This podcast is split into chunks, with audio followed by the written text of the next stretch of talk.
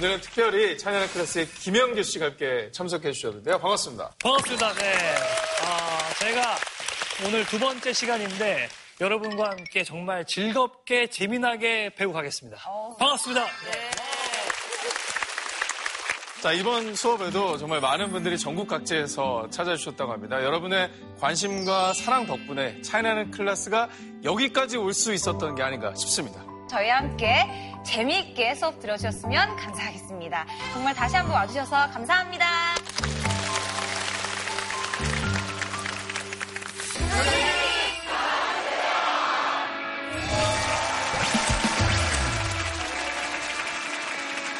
로마라는 나라가 어떻게 세계를 제패하게 되었을까?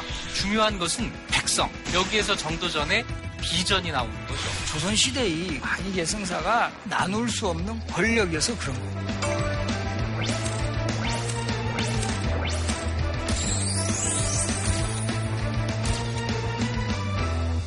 차이나는 클래스 방학 특집. 자, 오늘도 저희들을 초집중시켜 주셨던 명 강연자가 여러분을 기다리고 있습니다. 미술에 대해서 이렇게 재밌는 강연을 해주실 분이 또 있을까 싶을 정도로 정말 뵙고 싶었던 분인데요. 오늘도 과연 어떤 이야기를 해주실지 정말 기대가 됩니다. 자, 그러면 저희와 함께 할 선생님을 모셔보도록 하겠습니다. 자, 하나, 둘, 셋!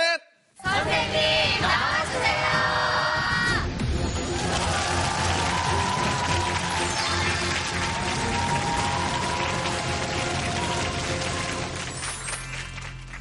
네, 안녕하세요. 늘 미술을 쉽고 재밌게 알리려고 노력하는 양정무입니다.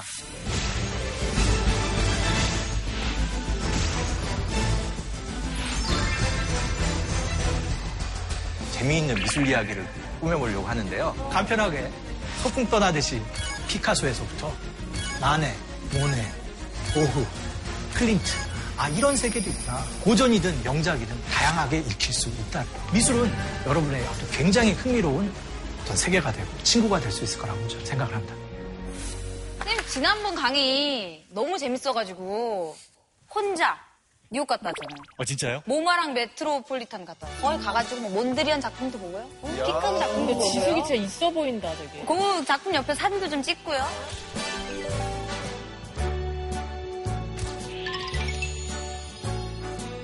그때 선생님이 말씀해주신 작품들 실제로 보니까 정말 이해가 진짜 잘 되더라고요. 저희 효과가 이렇게 많이 난다는 거니까 더 힘이 나는데요. 감사합니다. 네, 저 잘했죠? 예, 멋있습니다. 네, 여러분 오늘의 강연 주제부터 공개하도록 하겠습니다. 오늘의 강의 주제는 미술하는 인간이 살아남는다입니다. 선생님, 뭔가 이렇게 의문이 많이 드는 주제예요. 그래서 그런지 질문이 굉장히 또 많이 들어왔다고 합니다. 그래요? 네, 그래서 저희가 먼저 청중들의 질문부터 듣고 강의를 좀 시작해 볼까 하는데요. 아, 그래요? 네, 직접 객석으로 좀 이동을 하도록 하겠습니다.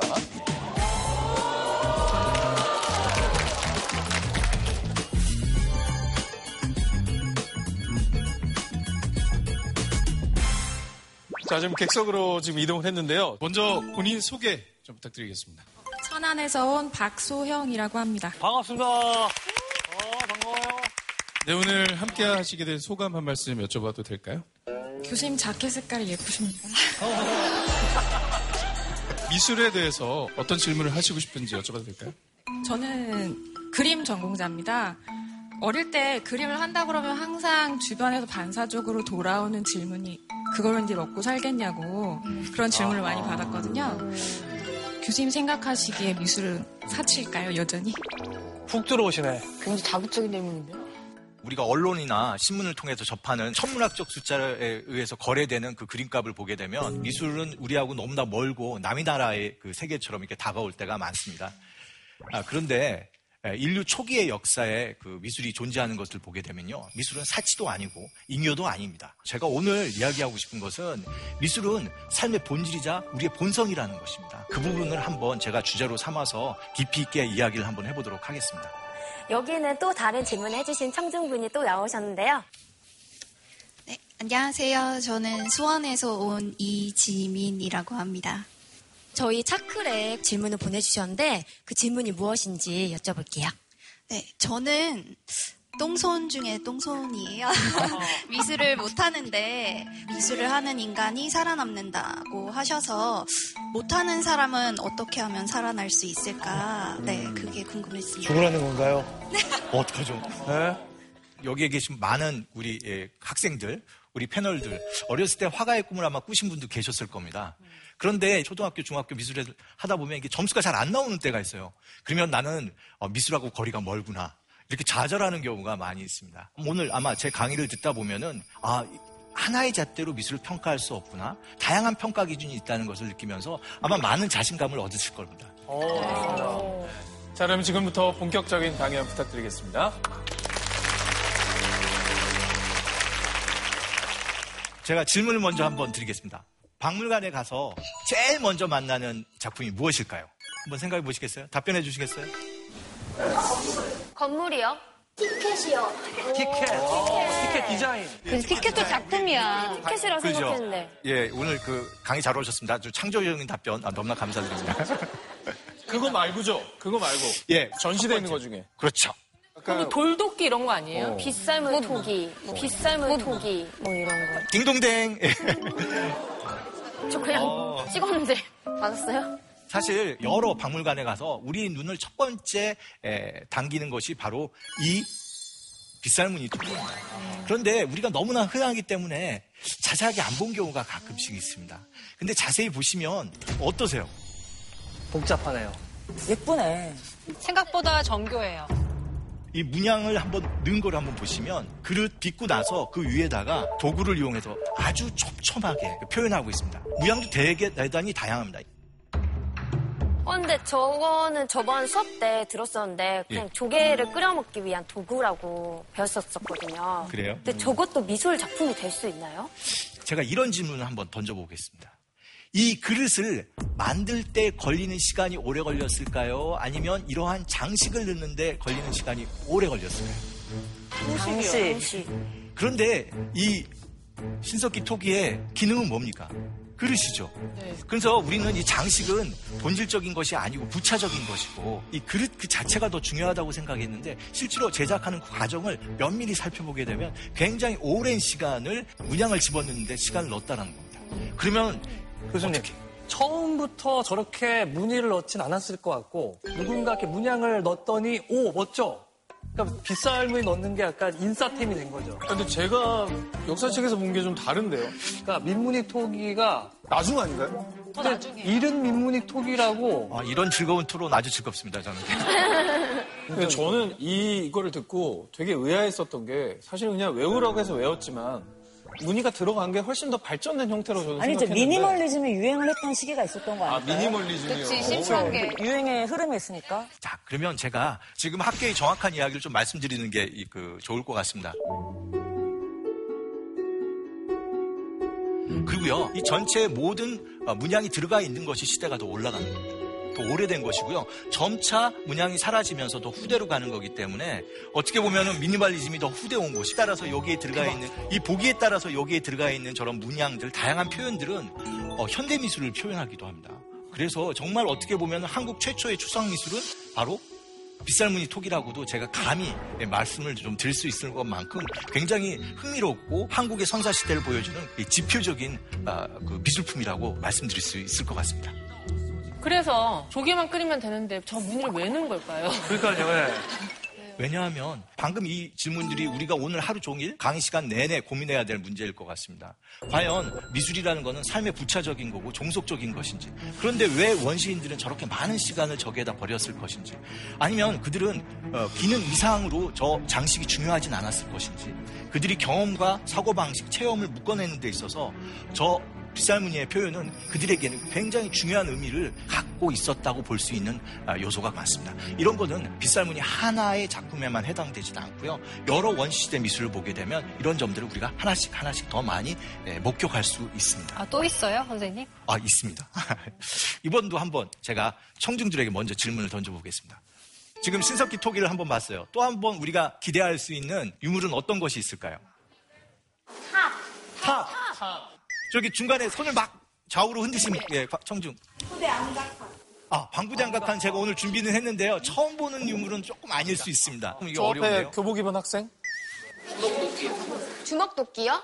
주먹도끼. 딩동댕 맞습니다. 주먹도끼입니다. 최근에 아마 박물관 갔다 오신 분 같기도 한데요. 예, 이 주먹도끼는 지금 여러분이 보시는 저러한 모습으로 되어 있습니다. 정말 우리 주먹 모양인데요. 좌우가 이제 대칭이 되어 있고 앞이 뾰족하게 되어 있습니다. 양쪽에 이제 날이 서 있는 그런 형태로 되어 있는데요. 선생님, 죄송하지만 주먹도끼가 미술품인가요? 솔직히 제가 오늘 여기 오면서 저런 거 한 몇십 개는 봤어요.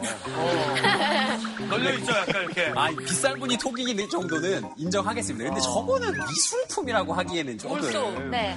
그런데 그 주먹도끼는 뻔 초기 인류부터 굉장히 오랜 시간 동안 사용한 연장이 맞습니다. 네. 그런데 여러분이 이 주먹도끼를 조금 자세히 살펴보면 이게 그냥 섣불리 만들어지지 않고 굉장히 정성 들여 만들어졌다는 것을 알 수가 있습니다. 한번 어, 보시면 좌우 대칭이 엄격하게 되어 있고요. 특히 이 블레이드를 만드는 그 양쪽의 날은 실제 의 기능을 초과할 만큼 굉장히 많은 정성이 들어가 있습니다. 그런데 왜 이렇게 간단한 연장임에도 불구하고 정성을 들여 만들었을까요? 묘한 그 경쟁심.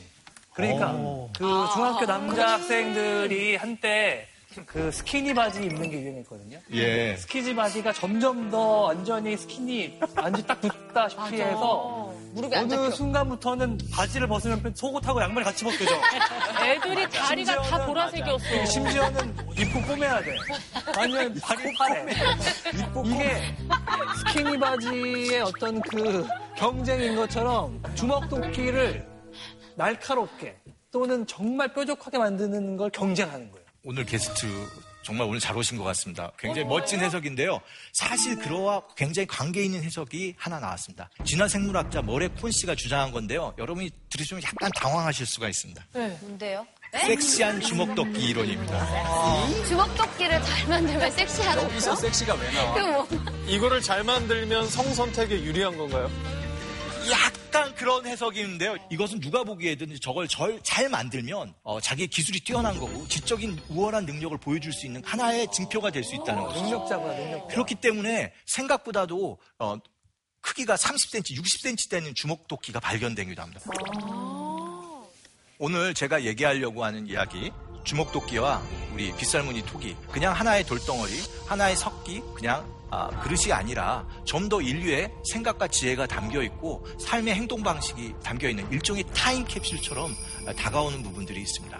아, 그리고 이제부터 제가 얘기하고 싶어하는 아, 동굴 벽화의 이야기를 살펴보게 된다면 미술이 인간에게 에, 어떤 존재였고 어떤 메시지를 갖고 있었는지를 좀 더 우리가 아, 냉철하게 살펴볼 수 있을 것 같습니다. 그러면 이제 우리가 동굴 벽화의 세계로 한번 들어가 보도록 하겠습니다.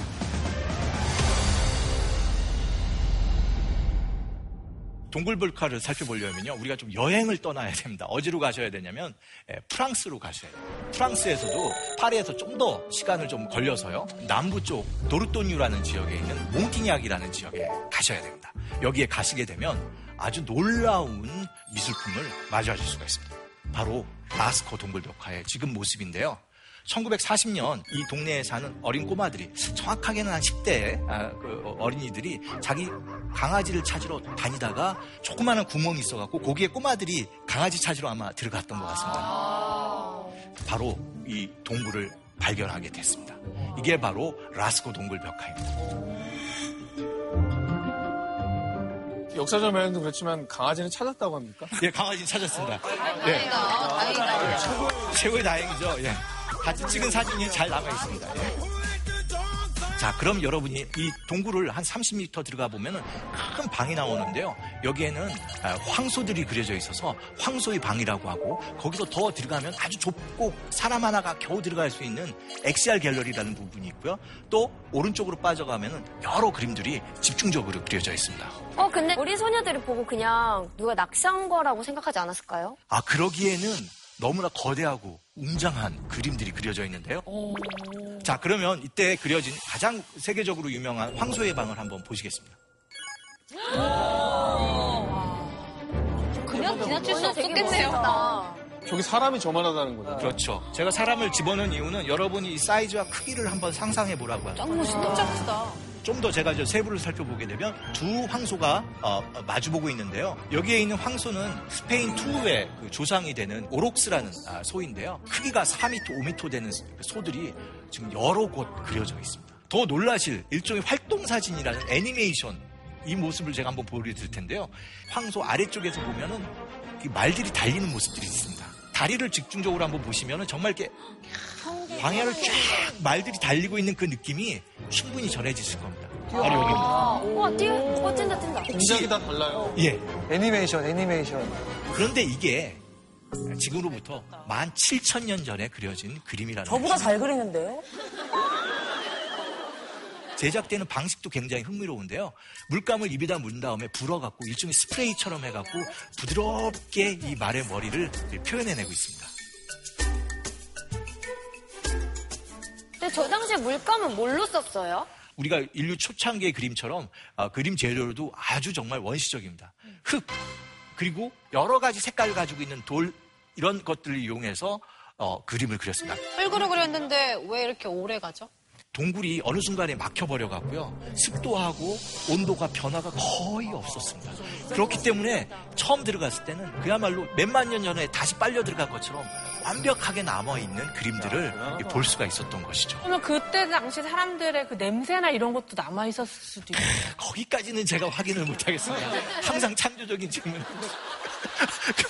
그런데 여기서 신기한 유물이 하나 발견됐습니다. 유물이요? 유물이요? 이 유물은 어디서 쓰는 것일까요? 이것도 한번 맞춰보시겠습니까?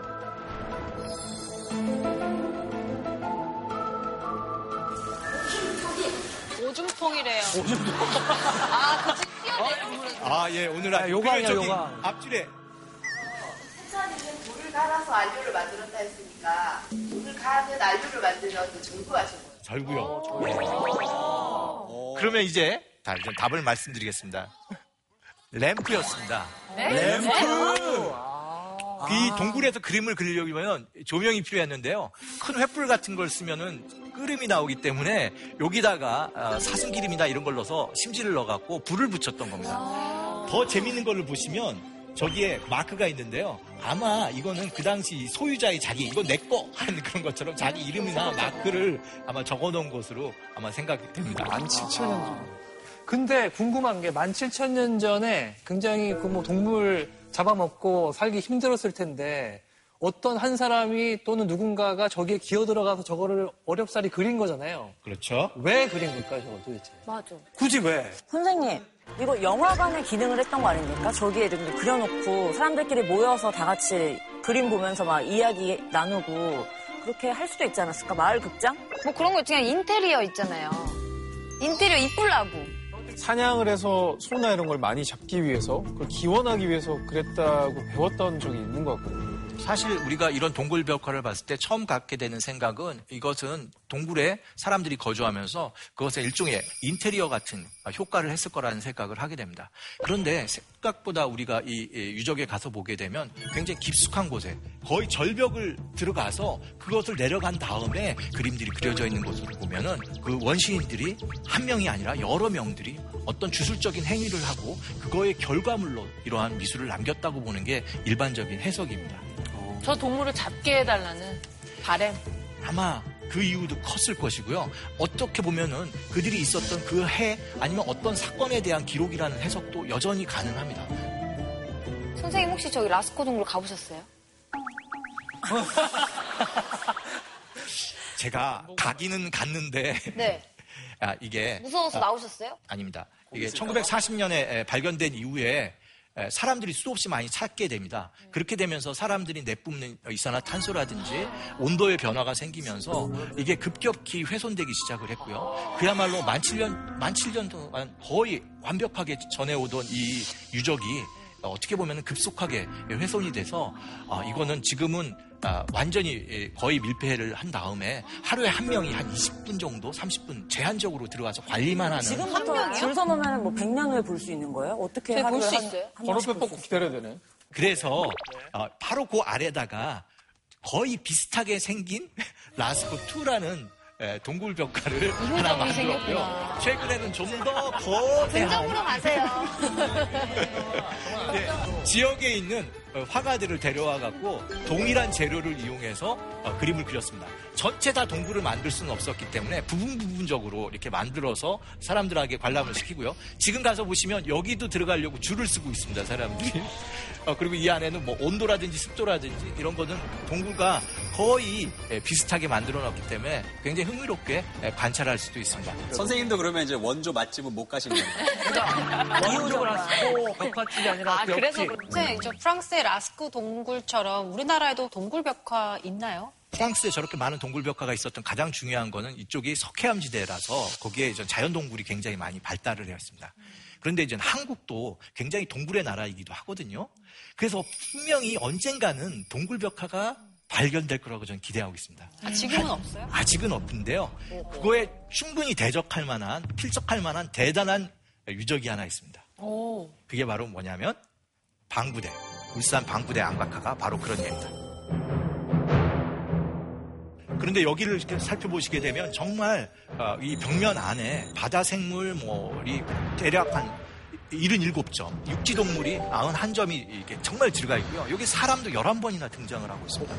이 지하말로 그 아주 그런 멋진 유적이라고 할 수 있겠습니다. 저거는 선생님 뭘로 그린 거예요?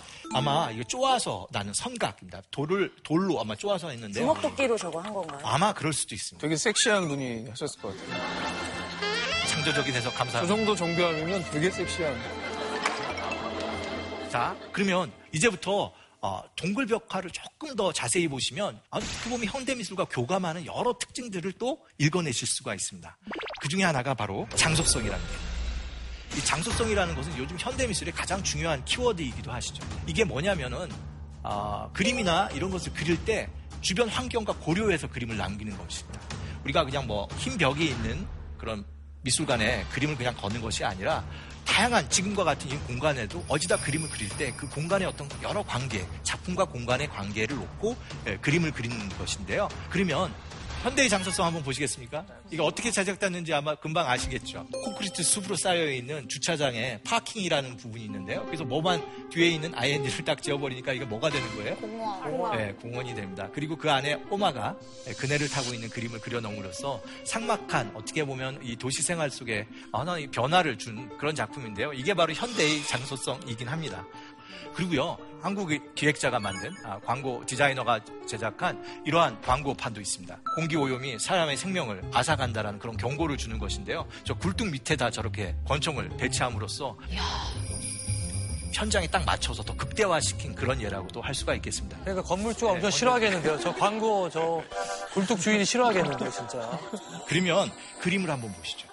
자, XR 갤러리라는 한 사람이 들어갈 수 있는 좁은 통로, 일종의 목도인데요. 여기 벽면은 그림을 그리라고 만들어 놓은 편편한 그런 벽이 아니라 울퉁불퉁한 다양한 모습을 가진 자연 안반입니다. 이 동굴 벽화의 그림들은 그냥 우리한테 보여준 2D 그림들이 아니라 자연스럽게 생긴 그 안반을 이용해서 자기들이 보고자 하고 싶어 했던 동물들, 그 동물의 움직임들을 거기다 맞춰서 어, 그렸다라고 볼 수가 있습니다. 실제 그 느낌을 가서 이렇게 해서 보시면 그 말들이 이 조그만한 통로에 빨려 들어가는 듯한 그 속도감을 그대로 살리고 있다라는 게 이 동굴 벽화가 주는 굉장히 놀라운 아, 메시지입니다. 되게 동물들이 근육이 있어 보이게 그렸을 것 같아요. 저기에 그리니까 되게 근육이나 막 이런 울퉁불퉁해 보이고 예, 울렁이고 그러시죠. 그냥 보니까 이렇게 보니까 막 움직이는 것 같기도 하고 막, 어 대박입니다, 진짜. 자, 그러면 제가 방금과 같은 그런 느낌을 좀 더 살릴 수 있는 이미지를 더 어, 보여드리도록 하겠습니다. 지금 이렇게 보시면 아, 그 스페인에서 발견된 알타미라는 동굴에서 발견된 들소의 모습입니다. 하지만 우리가 일반적으로 책에서 볼 때는 이러한 모습인데요. 다르게 보시면 좀 더 새로운 느낌으로 보실 수가 있습니다.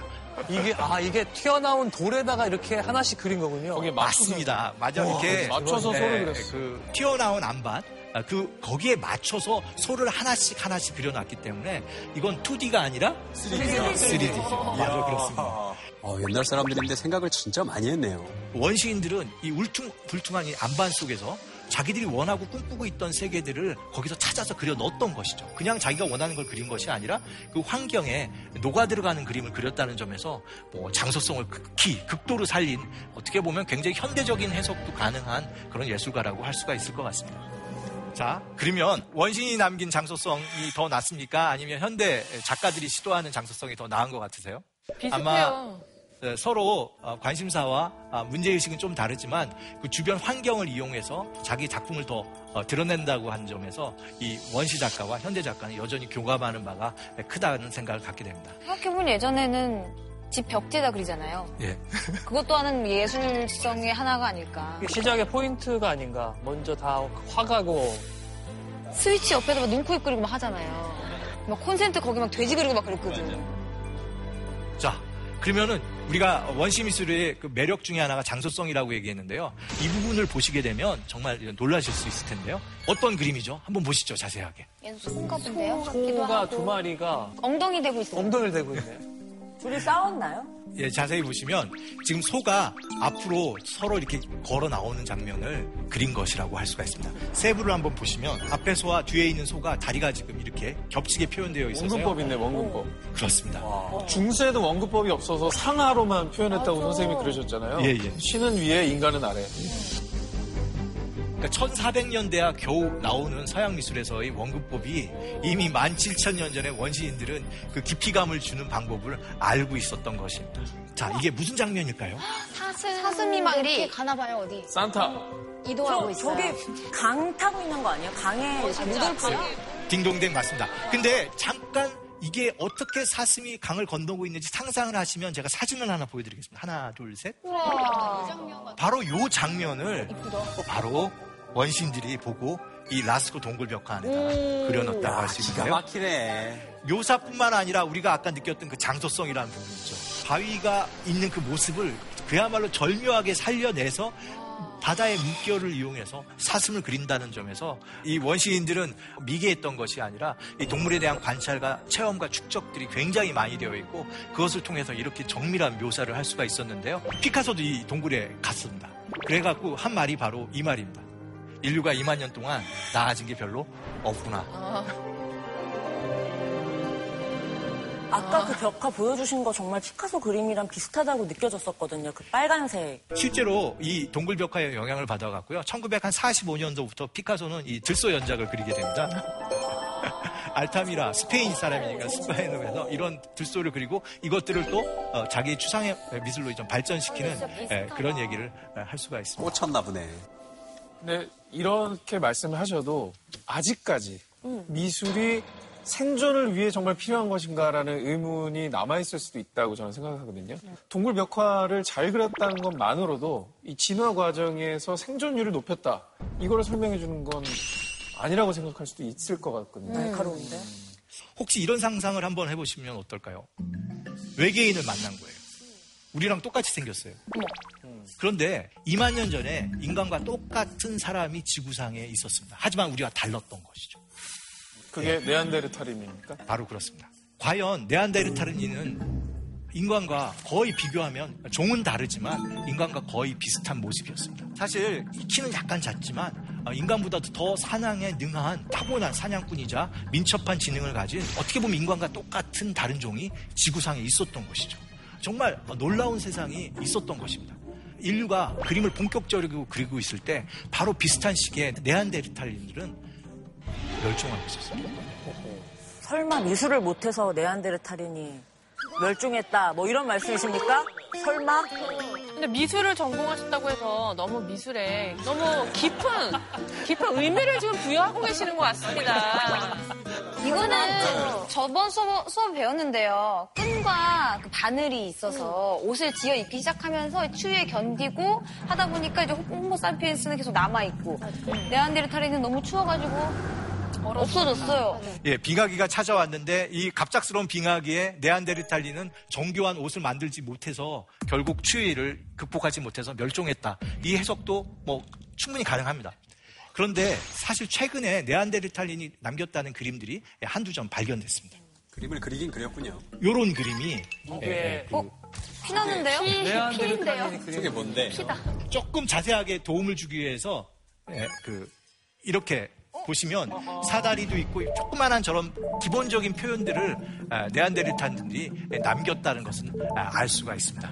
근데 이제 뭐 단순 비교는 할 수 없겠지만 호모사피엔스가 남긴 벽화는 정말 정교하고 뭔가 실제 같은 느낌이 드는데 네안데르탈인 친구분들은 약간 좀 뭐랄까 좀 센스가 없다거나 좀 손재주가 없어 보입니다. 근데 저는 좀 차이를 알 수가 있는 게 그 호모사피엔스들은 자기가 생각하는 그런 것들을 이렇게 정교하게 표현하고 기록할 수가 있잖아요. 그거 자체로 약간 생존 매뉴얼이 되지 않았을까. 바로 그런 것이 있습니다. 우리가 같은 언어를 쓰게 되면 같은 공동체적인 사유를 하는 것처럼 지금 아직 문자는 만들지 못했지만 문자 이전에 그들이 가진 체험과 경험들을 굉장히 응집해서 아주 정교하게 남기고 있다는 것인데요.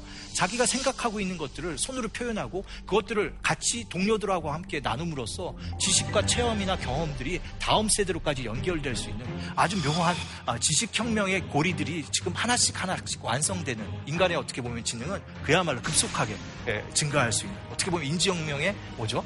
체인 리액션이 시작했다고 할 수도 있습니다. 그러니까 저런 게 사실은 그려놓고서는 아이들을 이제 첫 사냥 나갈 때 데리고 가서 교육 자료로 쓸 수 있는 거죠. 데려가서 야 여기 이제 소 있으면 요런 거 잡는 거고 사자 보여주면서 이런 거 있으면 도망가요. 설득됐어. 어, 설득됐어. 어. 완전 됐어. 그렇구나. 미술을 해야 되는구나, 이거. 어, 빨리 미술학원에 등록해야 되겠다.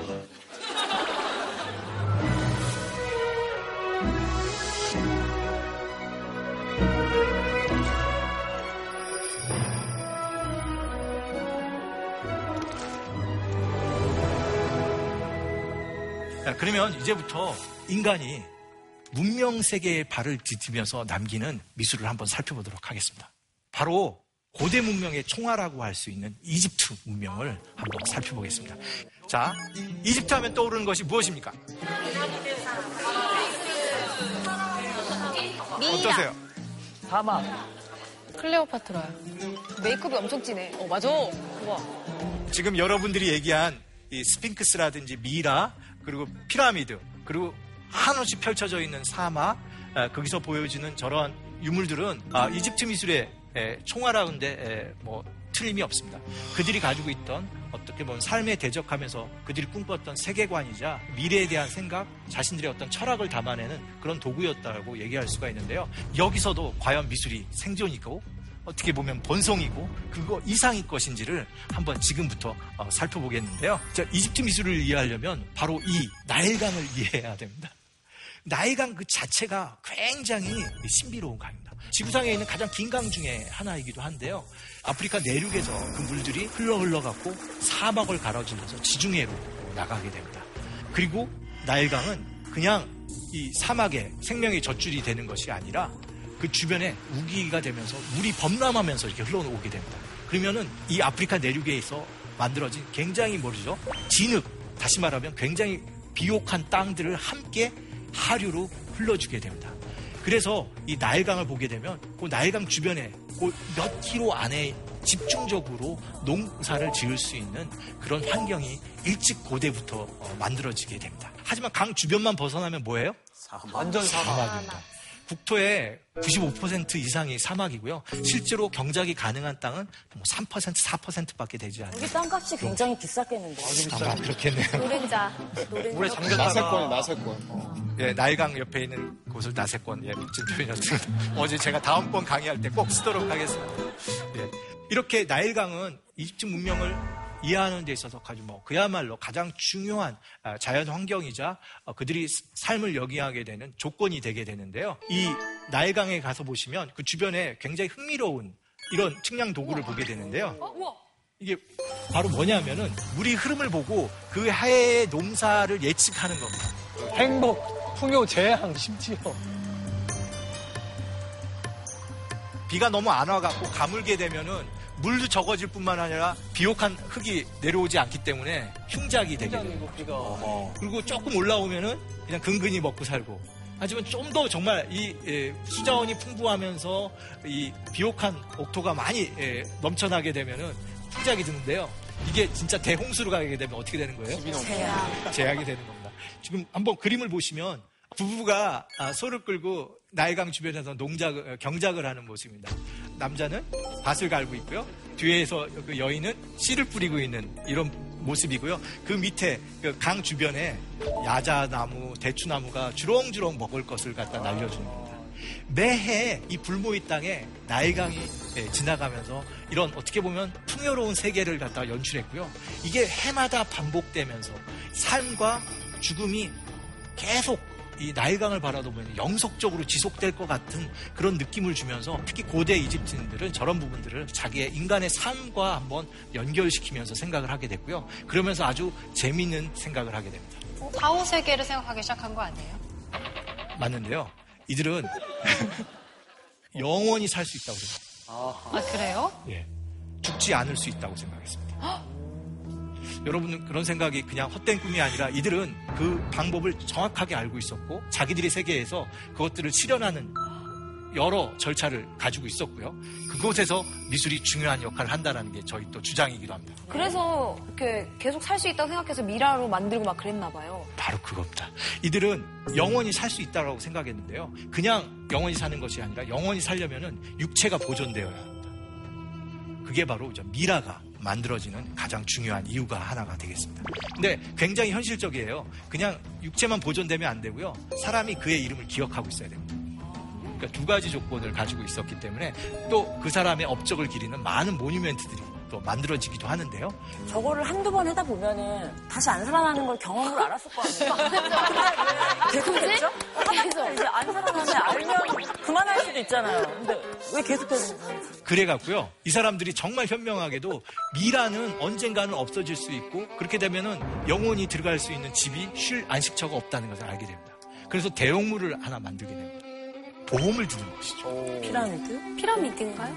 조각을 만드는 겁니다. 조각. 조각? 바로 이런 조각을 만들므로써 어, 영혼이 어디에 들어가 있는 거예요? 미라에도 들어갈 수 있고 때에 따라서는 이 조각상에 예, 들어갈 수 있습니다. 이 조각상은 라오테프와 그의 부인을 지금 어, 드러내고 있는데요. 제작 연대를 보시면 아마 깜짝 놀랄 겁니다. 거의 5천 년에 가까운 반만 년 전에 만들어진. 와 진짜 잘 만들었다. 진짜 잘 만들었다. 그 자신 스스로의 모습을 거의 재현해 놓은 그야말로 이것도 예, 인간을 영원히 살게 하는 기술이었다라고 생각하기 때문에 굉장히 정교한 표현을 하고 있고 세부를 보시면 더 놀라실 걸요? 우와. 오, 무서워, 무서워. 남자분이 스모키한 게 또 놀라워요. 약간 프레디 머큐리 느낌. 아니, 머리카락 하나하나가 이렇게 살아있는 느낌으로 표현이 잘 됐습니다, 진짜. 예, 그 자- 이집트 카이로에 있는 국립박물관에서 가서 보시면 가끔씩 그 가이드가 손전등을 갖고 있다가 이 얼굴을 붙인, 비치는 경우가 있습니다. 오 무서워. 왜냐하면 요 안에 눈동자에 유리로 어, 그렇기 때문에 이, 이 램프를 딱 비치게 되면 눈에 레이저가 촥 나오는 그런 어, 그리고 굉장히 새- 흥미로운 아, 얘도 굉장히 많이 발견이 됩니다. 이분은 아, 하체를 못쓴 아까 약간 장애가 있는 분인데도 어, 결혼을 해서 아들, 딸 낳아서 아주 행복하게 살았다는 것을 이 조각으로 어, 남기고 있는데요. 이집트 조각의 매력 중에 하나가 이렇게 부부상들과 가족상들이 되게 많이 있습니다. 굉장히 독특한 가족관을 가지고 있었던 것 같습니다. 그러니까 영원한 삶을 사는 거랑 저 조각들, 특히나 이제 미술이 정말 밀접한 관련을 갖고 있네요. 재미있는 거는 그 이집트 사람들은 조각가를 뭐라고 불러주는지 아십니까? 조각가를요? 혼을 부르는 이모탭. 주술사. 아는 이모탭. 이모탭. 영원한 생명을 주는 자입니다. 이들은 조각을 통해 갖고 영혼의 집, 영혼의 안식처를 그대로 만들어낼 수 있었다고 생각했고 복제 인간을 만들듯이 조각을 했다고 할 수가 있습니다. 그러면 이들은 어떻게 인간을 회화로 표현했을까요? 여러분 혹시 이, 이집트 회화 보면은 떠오르는 장면 없으세요? 자기 옆모습 이렇게 뭔가 이렇게. 눈은 뭔가. 눈 정면이 정면인데. 눈 정면? 몸은 옆모습인데. 예, 이거 한번 이게 신체적으로는 어렵겠죠? 예, 예. 역시 모델의 포스가 여전히.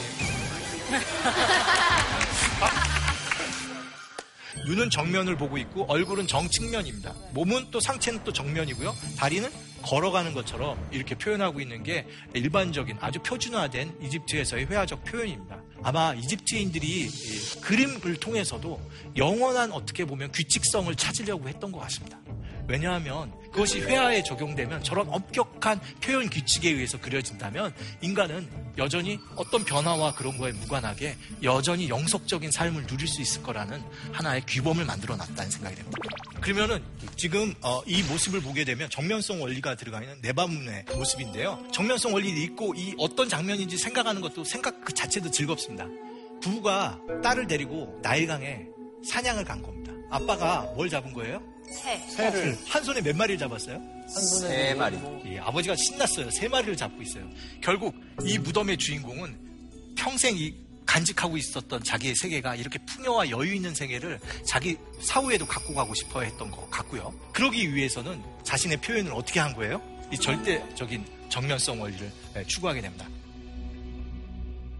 20세기 만화가가 그린 약간 장난 같은 만화지만 이집트 미술을 배경으로 놓고 여러 가지 의미하는 바가 좀 있습니다.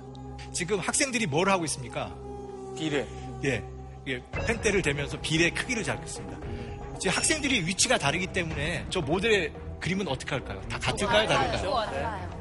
사실 인간을 우리가 어, A라는 B라는 C라는 다른 지점에서 그릴 때 얼굴이 다 바뀌게 되는데 이집트 사람들은 이 다른 시점에 있어서 사람이 다르게 표현될 수 있다는 걸 인정했나요? 아니요. 이런 변화를 인정하지 않고 자기들이 많은 규칙 하에서 그려질 때 이들은 아마 영원한 생명과 영원한 이미지의 영속성을 표현할 수 있었다고 아마 생각했던 것 같습니다.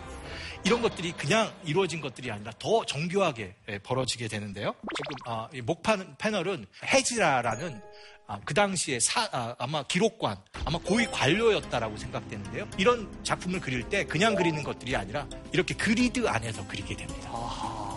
그렇게 되면 이 그리드는 규칙을 갖게 되는데요. 가장 중요한 단위 1은 일반적으로 이 사람 손의 양쪽 뺨의 그 폭으로 놓게 됩니다.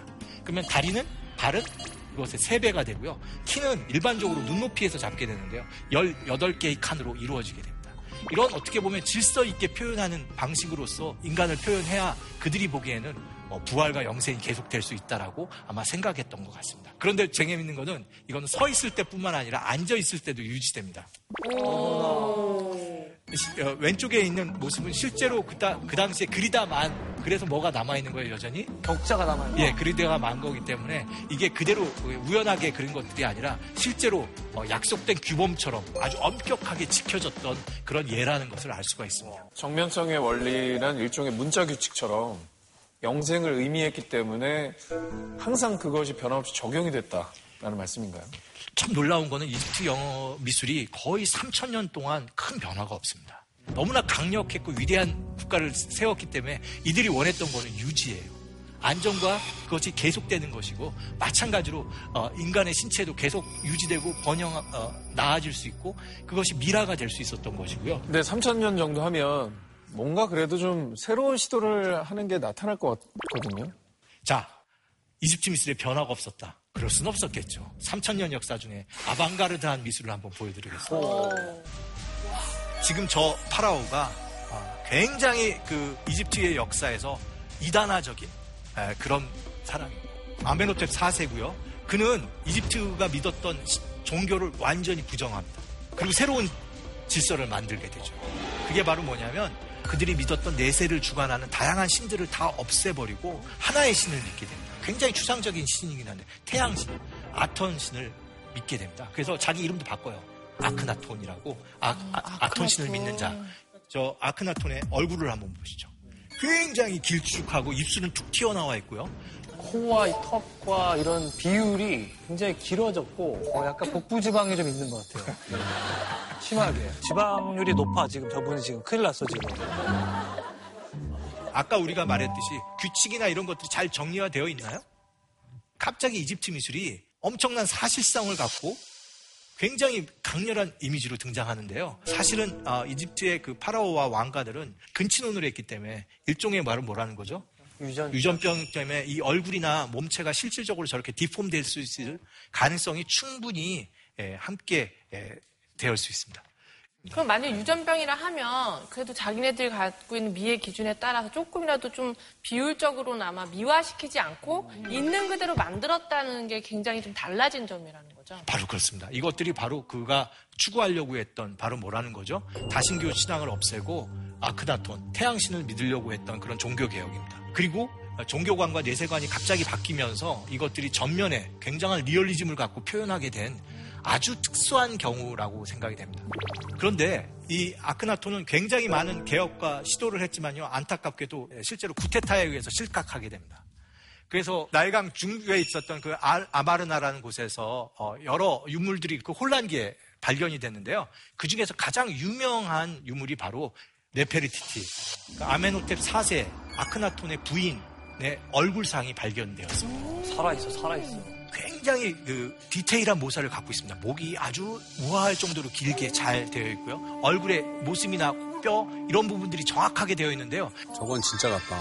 이게 약간 헐리우드 배우 같은 아름다움이고 좀 질감이나 모습도 좀 그 시대의 모습 같지가 않아요. 아니 근데 제가 계속 보고 있는데 한쪽 눈이 약간 없는 것 같이 보이긴 하거든요. 왼쪽 눈이 없어. 놀랍게도 이 완벽한 형태를 갖추고 있음에도 불구하고 한쪽 눈이 미완성이에요. 미완성이에요? 뺀게 아니야. 일단 뺀 건지 없는지 없습니다. 이게 한번 뺀거 같아.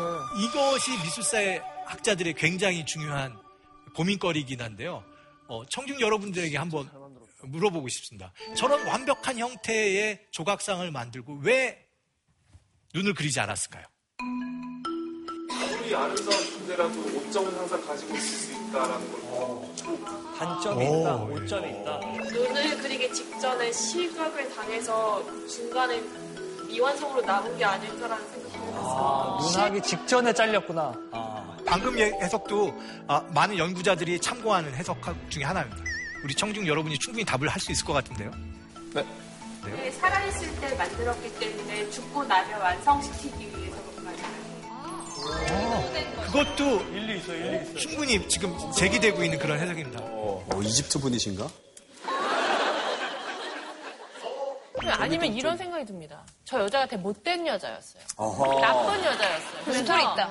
눈마저 그리면 진짜 부활해서 또 괴롭히고 어. 겁이 나서 안 그린 걸 수도 있어요. 어, 홍진경 씨가 해석도 실제로 그런 해석을 갖다가 이집트 신앙에 맞춰서 하는 분들이 있습니다. 아, 그래 이집트 예. 학자 중에 이런 의견이 예, 있습니까? 있습니다. 어, 네. 일치하네.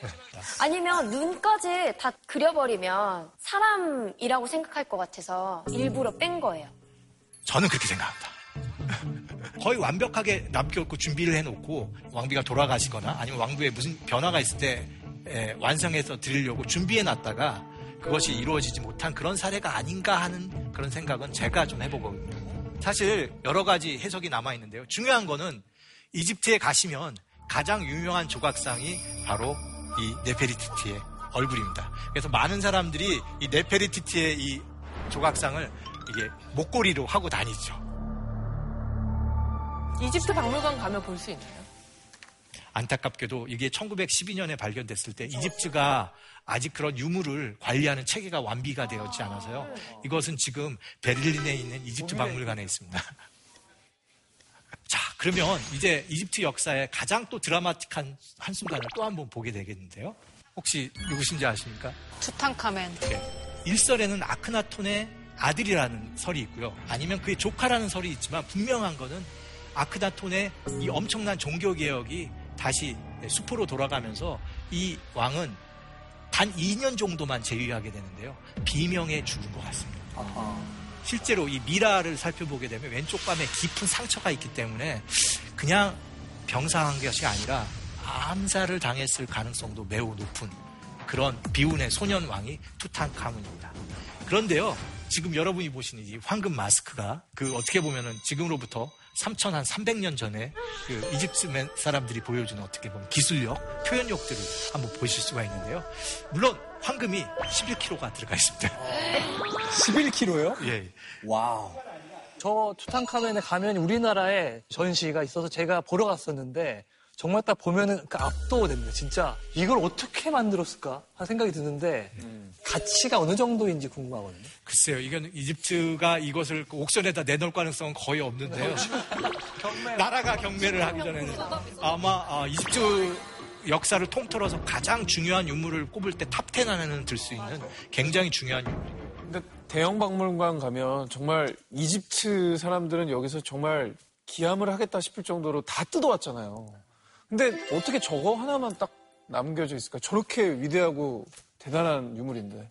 파라오들은 그 나일강 서쪽에 지금 보시는 저 황량한 불모의 땅에 저 계곡에 예, 무덤을 쓰게 됩니다. 그래서 이 계곡의 이름이 왕들의 계곡입니다. 여기에 아마도 60몇 개, 63개의 파라오의 무덤이 있었는데요. 모든 것들이 다 도굴이 되어버렸습니다.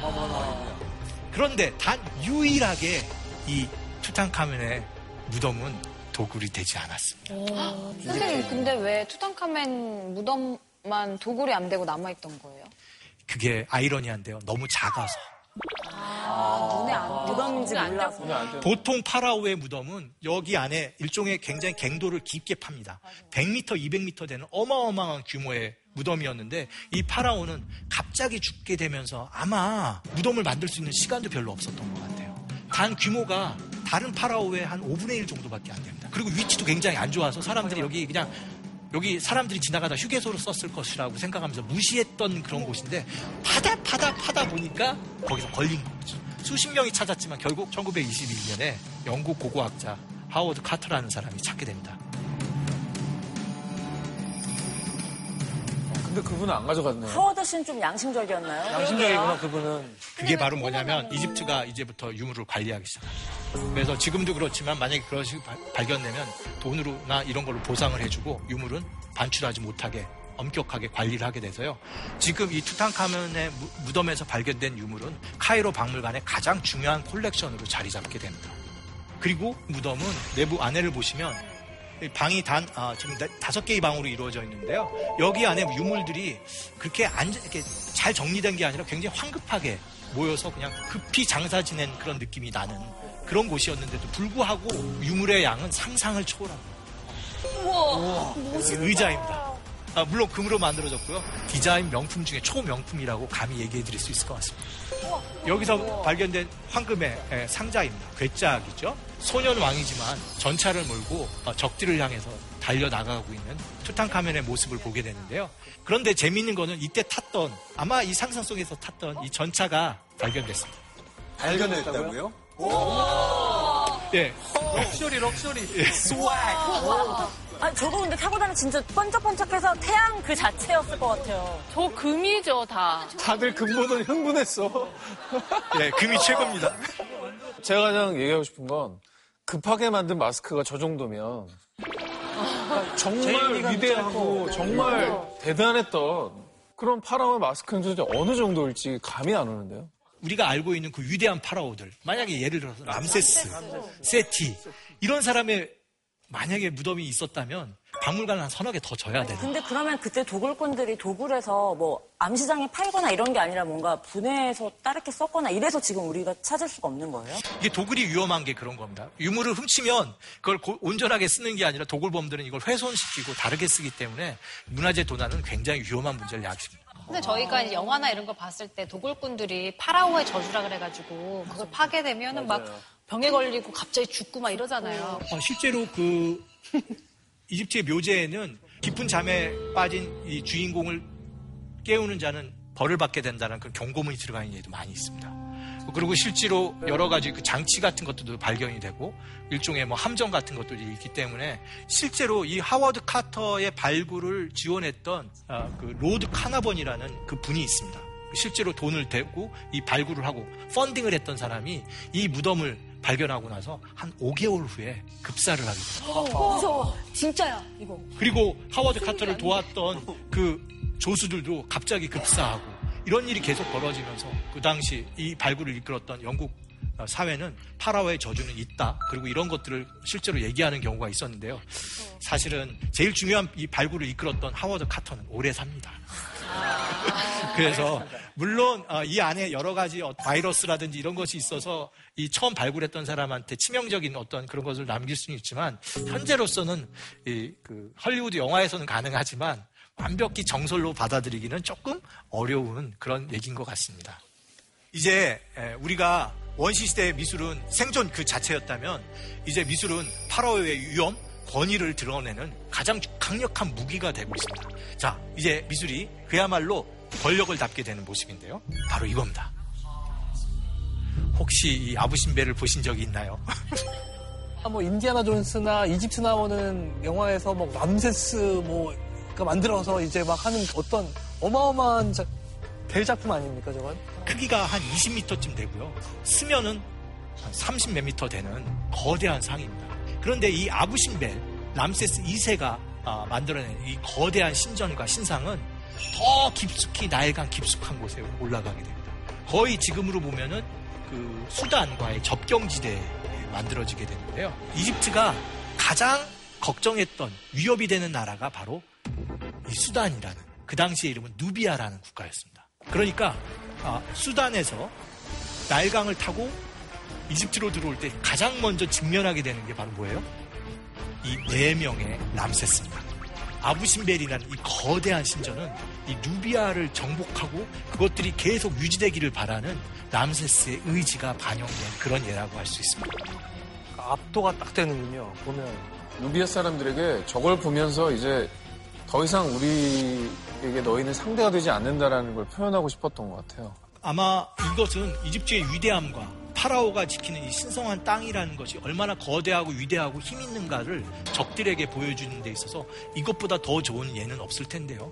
여러분이 이것도 결국 미술의 힘이었다는 것을 고려하고 보신다면 정말 미술이 인간의 역사에서 어떠한 부분을 차지하고 있었는지를 조금 더 이해하실 수가 있을 겁니다. 근데 저 신전이 약간 뭐 위치가 이동됐다는 저 신전이 약간 뭐 위치가 이동됐다는 이게 아마 대단히 흥미로운 역사 중에 하나인데요. 이집트가 나일강이 범람을 하면서 초기의 고대 역사는 이루어졌지만 오늘날까지도 이게 범람을 하게 되면 어떻게 됩니까?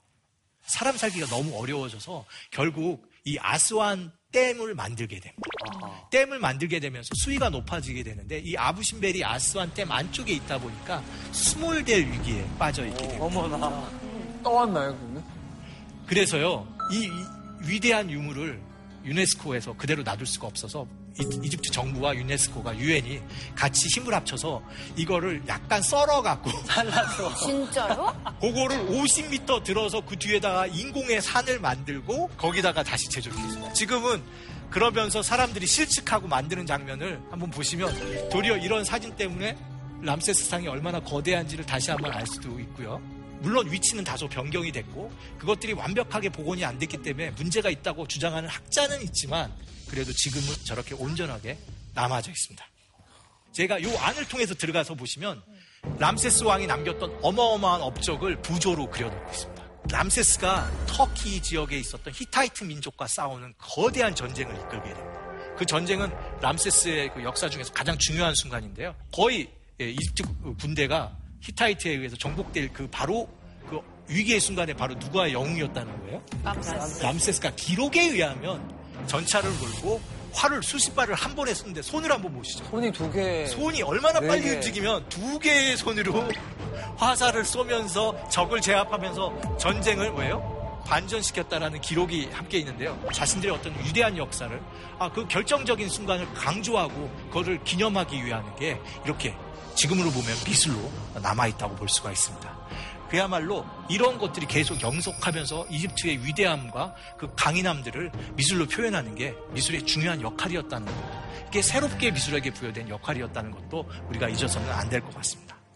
그러니까 그림이 그림으로만의 의미가 아니라 문자와 같이 기록돼서 내려오는 하나의 미술이 어떤 기록이군요. 그렇죠. 그 실제로 이들은 그 기록의 증거물로서 미술을 사용하게 되고 더 어떻게 보면 그들이 세상에 던지려고 하는 메시지를 좀 더 강렬하고 구체적이고 명확하게 하려고 할 때 미술의 도움이 필요했던 것 같습니다. 우리가 아, 오늘 처음부터 살펴봤던 원시 미술을 볼 때 그들이 자연을 이해하고 그것들을 체험한 것들을 그림으로 남김으로써 서로를 공유하게 하고 생각을 합칠 수 있고 그것이 다음 세대로 전달될 수 있는 그러한 매체로서의 미술이 있었는데요. 이제 에, 고대 문명의 세계로 들어오게 되면서 이 미술은 인간의 위대한 역사와 그것을 표현하는 중요한 순간에 자리하게 되는 아주 지표적인 에, 유물이 되게 됩니다. 그래서 인류의 역사의 모든 중요한 순간에 예, 미술은 존재하고 있고요. 그것이 현대 오늘날에 와서도 미술의 정말 DNA가 돼서 전달되고 있다는 게 저의 생각입니다. 그런 생각을 어떻게 좀 나누기 위해서 제가 오늘 이 강의에 섰는데요. 좀 잘 전달될 수 있었으면 좋았을 것 같습니다. 네, 감사합니다.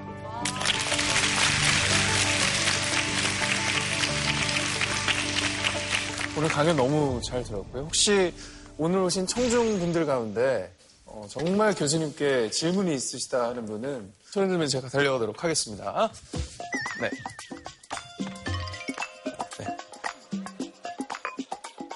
자, 강연을 듣고 어떤 점이 궁금하신지 질문 부탁드리겠습니다. 아부신벨 같은 경우에 아까 두 번째 람세스가 무너져 있었는데 그게 이전에도 무너져 있어서 그대로 옮긴 것인지 아니면 옮길 때 굳이 이거 다시 만들지 않고 왜 그대로 두었는지 약간 궁금합니다. 옮기기 전에 에, 그 남아있는 사진 기록을 보게 되면 20세기에 발견됐을 때의 모습 그대로를 아마 원형을 기준으로 해서 옮겼던 것 같습니다.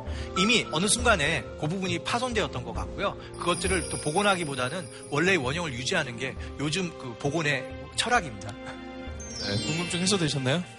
네, 고맙습니다. 네, 소개 부탁드리겠습니다. 네, 안녕하세요. 어, 취업 준비생이고요. 어, 저는 차이나나 클래스가 너무 좋아서 또 한번 꼭 직접 와서 보고 싶어서 오게 되었습니다. 네, 직접 와서 이렇게 강연이 진행되는 거 보셨는데 어떠셨는지 궁금한데요. 저는 질문이 조금 다 계획돼 있다고 생각을 했었거든요. 어, 항상 뭐 보면은? 너무 티키타카가 잘 되니까 질문이 계획돼 있다고 생각했는데 오늘 하시는 거 보니까 그렇지는 않다고 보이고 너무 허술하게 이를 데 없다. 중구난방이죠? 네. 오늘 강연을 들으시면서 어떤 점이 궁금하신지 질문 부탁드리겠습니다.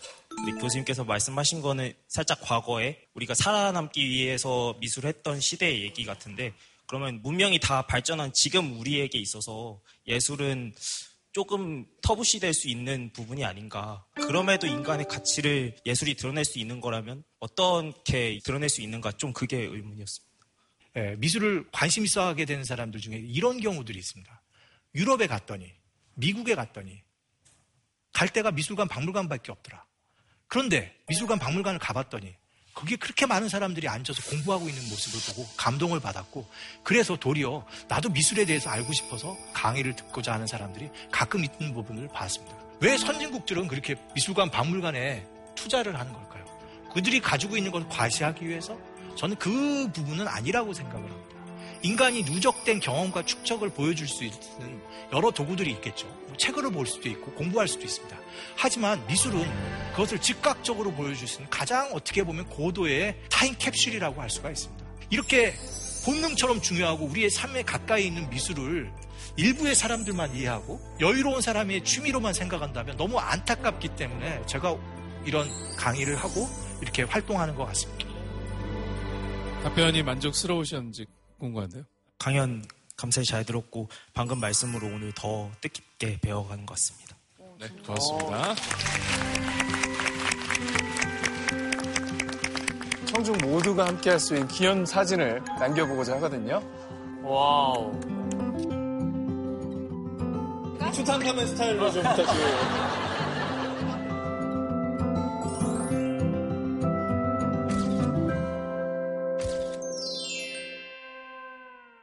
여러분 저 궁금해요. 지리가 어떤 이미지였는지. 되게 어려웠어요. 되게 어려워요. 아, 그래서 노잼이에요, 솔직히. 정답. 정답. 어, 여기 있다. 알렉산더 대왕은 지리학자, 식물학자를 데리고 가서 그 현지의 지리와 생태를 파악하게 했고요. 어디가 동서남북인지를 알아야 메카의 방향을 정확히 알고 그걸 향해서 기도를 할 수 있었기 때문에 그녀는 이 통치하는 과정에서 이 지도와 지구본을 많이 활용했고요. 제임스 쿡이 그때 완성한 영국판 세계 지도입니다. 어, 여기 익숙한데요? 우리나라 사회과 또는 지리 교과서 안에 그 지도가 지금 그대로 쓰이고 있어요. 진짜? 지금부터라도 우리가 영국식 세계에서 좀 벗어나서 우리만의 눈으로 좀 세계를 보는 시작, 세계를 보는 훈련이 좀 필요하다라고 생각합니다. 미래를 희망하는 학생인데요. 뭐 얻어가는 게 좀 많은 것 같아서 뜻깊었던 것 같아요. 그 방학 특집으로 실제로 만나서 보니, 뵈니까 너무 좋았고 미술도 알면서 역사도 알게, 같이 알게 되는 것 같아서 조금씩 클래스가 높아지는 기분이 들어서 다른 사람한테도 꼭 추천하고 싶습니다. 대학교 강연보다 훨씬 더 재밌었고요. 몽골에서 온 유학생이요. 청문가에서 이런 방송에 처음이어서 너무 좋았고 직접 강의를 들으니까 훨씬 더 생생하게 감동이 다가왔던 것 같습니다. 다음번에도 이런 강연이 있으면 또 참석하겠습니다. 불러만 주신다면 바로 갈게요. 당연히 와야죠. 그때는 저희 딸도 같이 데리고 오려고요. 차이나는 클래스 화이팅! 차이나는 클래스 화이팅! 화이팅! JTBC